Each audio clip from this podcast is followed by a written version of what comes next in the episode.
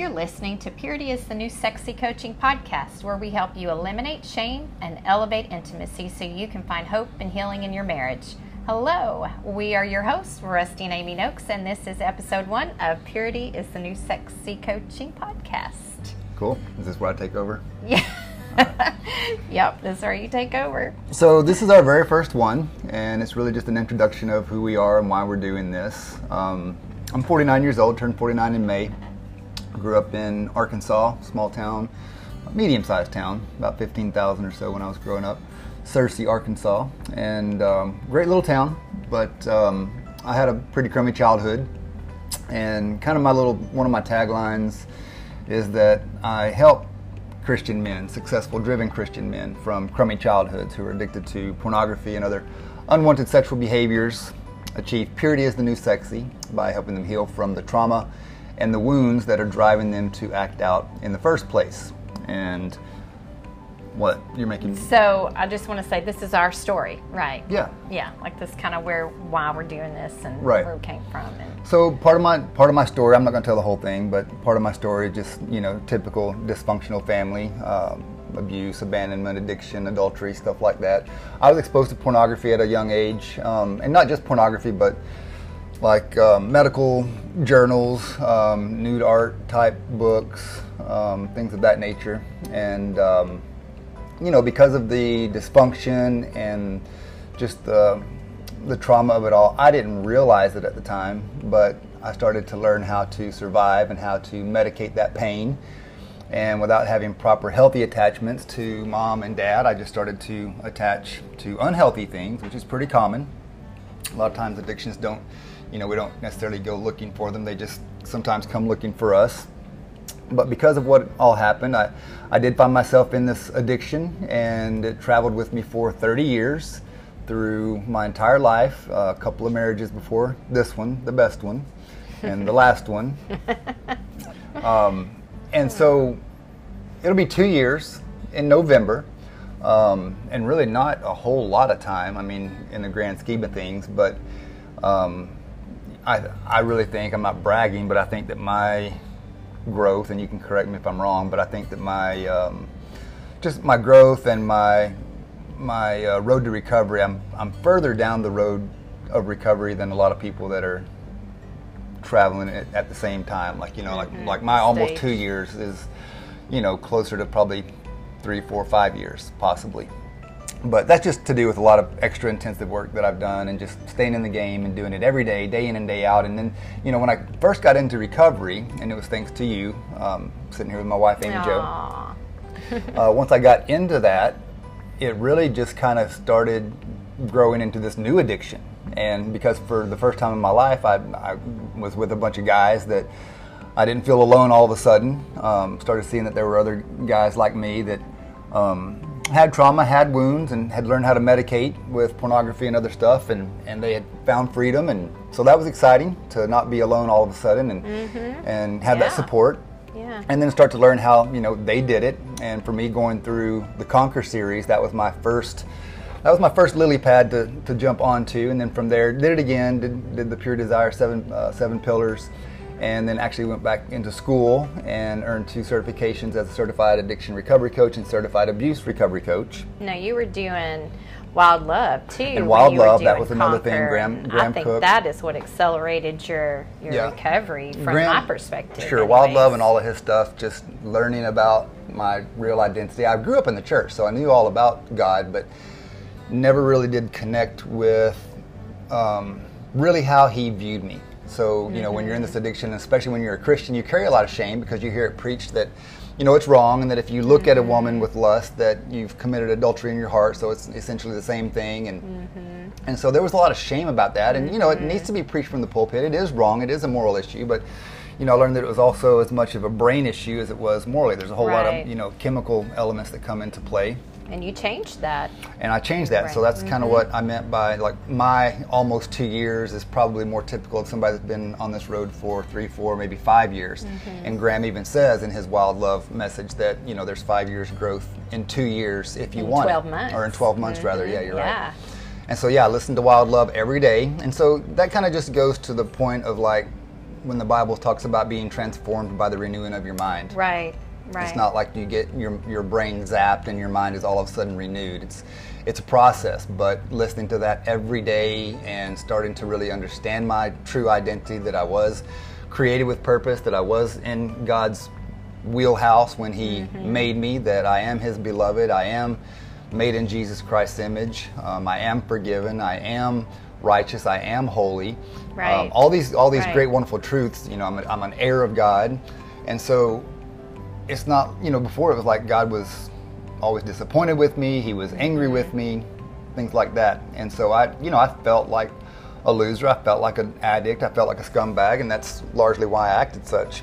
Right. But um, yeah, just through all the, you know, all of Oligram stuff and, and other people as well, just rewiring my brain to believe the truth about myself and not the lies, not the delusional thoughts and then also just coming out of denial and mm-hmm. realizing that you know what this thing had become an idol it was a god with a little mm-hmm. g but it was calling all the shots um, mm-hmm. i mean i would do what it said when it said where when how and why i mean just it, it was calling the shots so long story short you know once i once my mind started to clear and i started to develop this passion for wanting to understand and learn more about this particular addiction because even though I had alcoholism and you know smoked some marijuana for off and on over the years, the pornography thing just really touches my heart in, in a different spot just because of the prevalence in the church. Not that alcohol isn't it, I mean, but like the pornography thing, it severely damages your ability to have intimate relationships with God, with people. Mm-hmm. And so as I started to, to clear in my head, and had this new passion for trying to understand this thing, going back to school and continues to self-educate. Um, I, I, developed this passion for trying to reach other men in the church because statistically we know, like one study has it at 68%, another has it at 77% of men in church wow. view pornography on a regular basis at least once a month.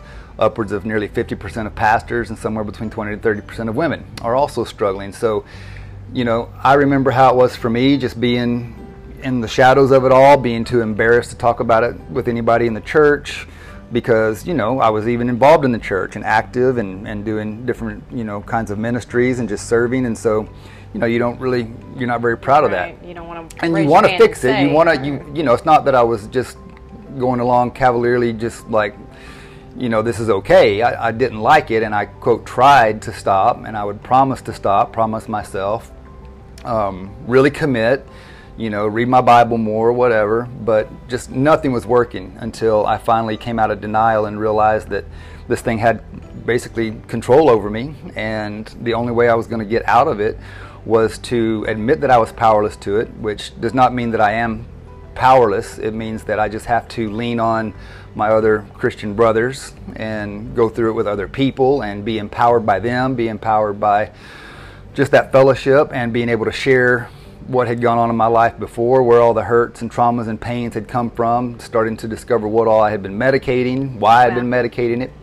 And I want to um, ask you a question about that. So yeah, that's that's really the the nutshell, the, the you know 25 cent version of the story. But yeah, now that I'm here, it's like just a whole new addiction to go out and try to reach these other guys that I know are out there that are right. stuck, that mm-hmm. want out, that just don't know where to go, or they're scared to death to open their mouth about it. What are people going to think? There is that mm-hmm. stigma and you know, I want to change that. So that's that's why I do what I do now. Yeah, yeah go ahead. You were mentioning alcohol and marijuana, and you felt like pornography, you know, addiction. That was the one that you know uh, you landed on to help other people and and I, I was thinking as you were um, saying that that um, you know for me being your spouse in this the alcohol sometimes was worse I know for you said me that. than the pornography so I find that interesting but I think that's more to the point of, you know, when you said, I mean, you didn't start drinking at 10. Exactly. You didn't start smoking marijuana exactly. at 10. You started the medicating with the pornography. Right. And so yeah, that that's, that's goes the one I've back, carried the longest. Yes, and that's what goes back for you, the deep, you know, wound that you had to to expose to to treat, so to speak. And um, you know, alcohol was just just another layer over the pornography, I think, mm-hmm. you know, to help medicate so you wouldn't do that. I think that was to kind of help you, and correct me if I'm wrong, but I think that was kind of to offset and help you so you wouldn't act out, you know, sexually. Yeah. So I find that interesting, though. Um, Yeah, they were both always there, and Yeah. but it would one I would lean one way or the other a little bit more. I would still abuse Right. both, but typically, you know, if I was if I was using alcohol even in more excess than my usual excess, it was because I was trying to pull away from the other. Mm-hmm. Right. Mm-hmm. And then if I was using the pornography more regularly, which it was always regularly, but if I if I really went Right. full throttle more on yeah. Mm-hmm. that, then I wouldn't use the alcohol quite as bad. But Right. yeah, the, the sexual stuff, it just it's been with me the longest, and that that might be why. That's where I've got a lot of my early earlier traumatic memories, Right, right. and just kind of where it all started. the And- root of the trauma. yeah, Mm-hmm. yeah. And you know, Dad was alcoholic, so it kind of He runs. in modeled the- for you how to cover the pain, how to medicate, right? Yeah. Mm-hmm. Yeah. He didn't realize that's what he was doing. No, you know neither did you so but that's part of the thing is being able to address this openly and say you know yeah we we love our parents. We know they're not always you know we're the best examples and that's okay. We we have the best example which is god. And he can show us how to you know come out of this and through recovery. Um, and that's another thing about um, you know my identity and seeing myself as his like literal son. And you know my dad's passed away now since 2005 mom's still alive. Um, and you know dad was in and out a lot. And then when i around age 10 that's when we went to my grandparents. Um, and then he was out more than in. I would see him very rarely maybe a few weeks over the summer here and there. But then it was later in life when i was an adult mid 20s ish that he kind of came back into my life more on a regular basis. But i never did really have a, a solid relationship with him and so i didn't know what it was like to have a relationship with a dad nor intimate relationship period yeah so you, And so then having- you got were so then have, having this new revelation of how to have this intimate relationship with God as Mm. my as my father, that was a game changer because I can partner with him every day and everything. I mean, he's right there with me, Mm. and it's now not just a it's not just head knowledge. It's it's in it's in my heart. It's in my DNA. I believe it. I feel it. Um, I, I feel his presence, and I get to do life with him. And so it's like he's guiding me through his Holy Spirit with all everything. I mean, everything that's happened since I got into recovery and got sober is just all been related to him. And then, like- and then I'll switch over to you just because as we started getting further down that road of my recovery, and I was feeling all proud of myself, which is great, but at the same time didn't realize too that yeah, you were proud of me and happy that I was doing what I was doing, but then there was still this piece of like, yeah, but you know, it was pretty traumatizing for you for the Yeah. eight years or so Yeah. that we were married that I was actively in that addiction and you had this Yeah. betrayal trauma that you mm-hmm. had to heal from. And Right. that was kind of a you know, a buzzkill because it kind of took some of the fun out of it. Like, man, it was really fun getting getting sober and living this life of recovery because it was all about me and it was getting good. But then all of a sudden, it's like, man, I've got to now play an extra part in helping you get through all this pain of yours. And not that I didn't want to. It's just like it wasn't as fun as like getting free from mine. Realizing, hey, now I've got to go back and also help pick up the pieces right of right. what's been damaged well, on you're your doing a good of job of it Yeah, well, you're doing I a great job. Um, yeah, so I think when you said identity, for me, I'm glad that that was the one solid thing I truly had was who I was, um, and um, and how that identity in Christ helped me stay anchored through the tumultuous years of our marriage. You know, feeling that um, lack of intimacy and that um, kind of disjointed, loving relationship because it's not like you necessarily withheld love from me, but it was more intimacy. And um, it was really difficult for me to figure out in the beginning. But once uh, we kind of landed on what what in the world was really going on with you, did I did I kind of fully understand? And I can remember going through school at the time for myself, uh, working on my master's, talking about identity and how important that is in counseling people and to know what my view of God is and how I think He sees me. And so, if we think that God looks at us, like you were saying earlier, you know, with disappointment and He's not, He's kind of, you know, got His arms crossed and standing over us and saying, you know, not well done, and, you know, how about you fix this and how about you fix that? And the, re- and the reality is that's not how God sees us, but some of us may think that's how He sees us. And so, identifying that and where our wrong thinking was, I think really helped catapult us um, into a really good place. And um, for me, that identity, always having that there and, and, really understanding it, maybe a little bit more than you, because I did have parents that were. Um, were really, really awesome parents. I mean, they made a lot of mistakes, what parents don't but um, I think I had the opposite of that. I wasn't introduced to pornography. I didn't see any of that kind of stuff. I did have some sexual abuse in my background, um, but it was addressed. And because I had a loving family, it was it was easier for me to to heal. You know, I, I didn't feel the need to self medicate. So I at first didn't understand what was happening with you, and I didn't understand why. Um, and then once I did, I thought, okay, whoa, we've got to we got to we got to go back to square one. We've got to start, stop, and start restart. And I was very afraid of how to help you do that.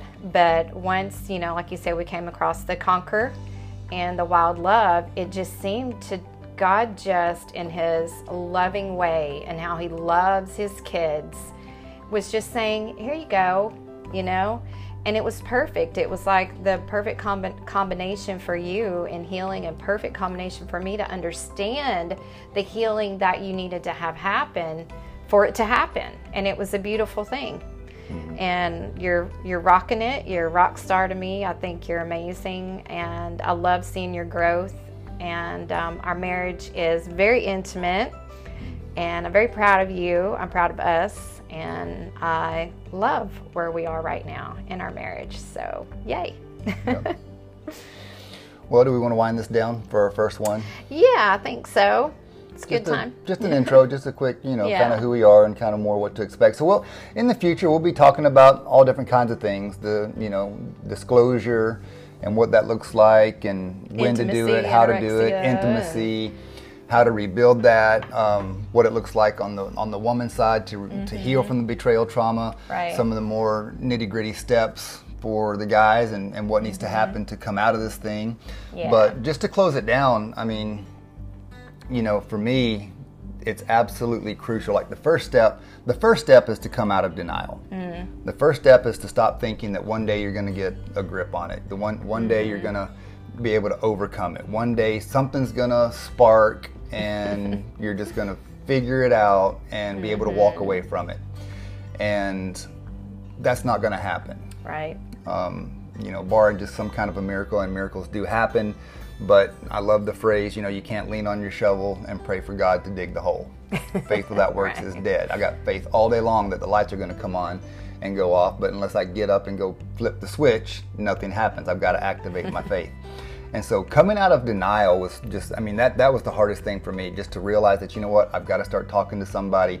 I didn't even know what all, I knew I came from a, a you know, crummy, dysfunctional family, but at the same time, it was for me, it was kind of normal because I didn't have anything to compare it to. I knew it wasn't right. normal, but I didn't know what to compare it to. Right. And so it right. just was what it was. And I didn't mm-hmm. realize how bad the damage was. Right. And the dysfunction, it doesn't have to be major, humongous, you know, traumas. You don't have to be beaten within an inch of your life or starved right, to death right, or locked right. in a closet or, you know, put in a cage or, you know, some of these heinous things that we uh, mm. read about and hear about, but even just just neglect, having to make your own. Di- I don't have one memory of a sit down meal with mom, dad, my brother, and sister. I don't right. have any memories of a sit down meal except for when I at around the age of ten when I went to be with grandma mm-hmm. and grandpa. I don't. I mean, I know we ate. I didn't starve to death, but I just don't have any of those kind of memories whatsoever. Mm-hmm. Sure. Um, I know we fended for ourselves a lot. Um, I know we were left with some pretty shady people as far as babysitters go, mm-hmm. and just you know. And that's neglect. And yeah, so you know, there, there's all yeah. different kinds of, of abuse, and so mm-hmm. you don't realize how some of these things add up. Right. Uh, over the long haul. So my point is this, though. You know, if if you're struggling, there's almost always, almost always some kind of a trauma, a heart wound, or something from mom or dad or both, or a sibling, uh, a guardian mm-hmm. figure. There's something in there that you may not even be fully aware of, or maybe you've minimized it thinking, oh, you know, it wasn't that bad. Mm-hmm. And that's kind of one of those protective things that we do. So we minimize it to, to protect ourselves. But the thing is that, you know what, if, if, you, if you're struggling, then almost always there is something at the root of it. And that's got to be just like a weed. You, you can't just pull the weed at the top. You've got to dig down under the ground and grab the roots and get them do out. The work. And that just takes, you know, starting that conversation. You've mm-hmm. got to mm-hmm. start that conversation and you've got to do it in the right place, the right environment, with the right people. And someone that's, you know, been there, done that, has the experience, has the knowledge to kind of walk you through the, the process of it. So, whoever's listening to this, if that's you, Right. as a dude, you know, that's that's why I became a coach. That's why I, I, now specialize in helping men get out of this addiction. And so, if you want to have that conversation, then I guess what? Go to one of our socials, and I didn't even think this. I, I, didn't even think this far into it. Oh. We've got our website that's almost ready. Then it'll be easy just to send you to the website with all of right, our all of our right. socials. But you know what? Purity is the new sexy coaching. If you just look up Purity is the new sexy coaching on yeah. either Facebook. I prefer Facebook, Instagram, or LinkedIn.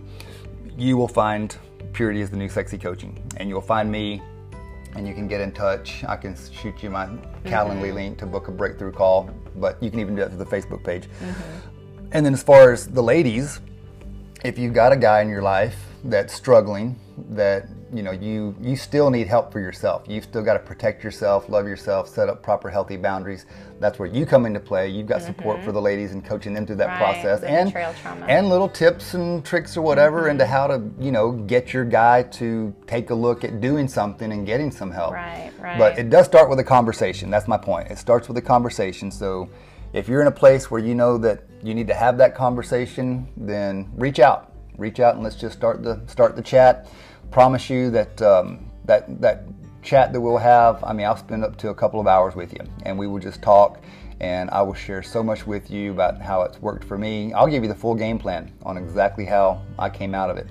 And then if you want the accountability and walk the road together, happy to do that with you. But start the conversation. If not with us, somebody. Start the conversation.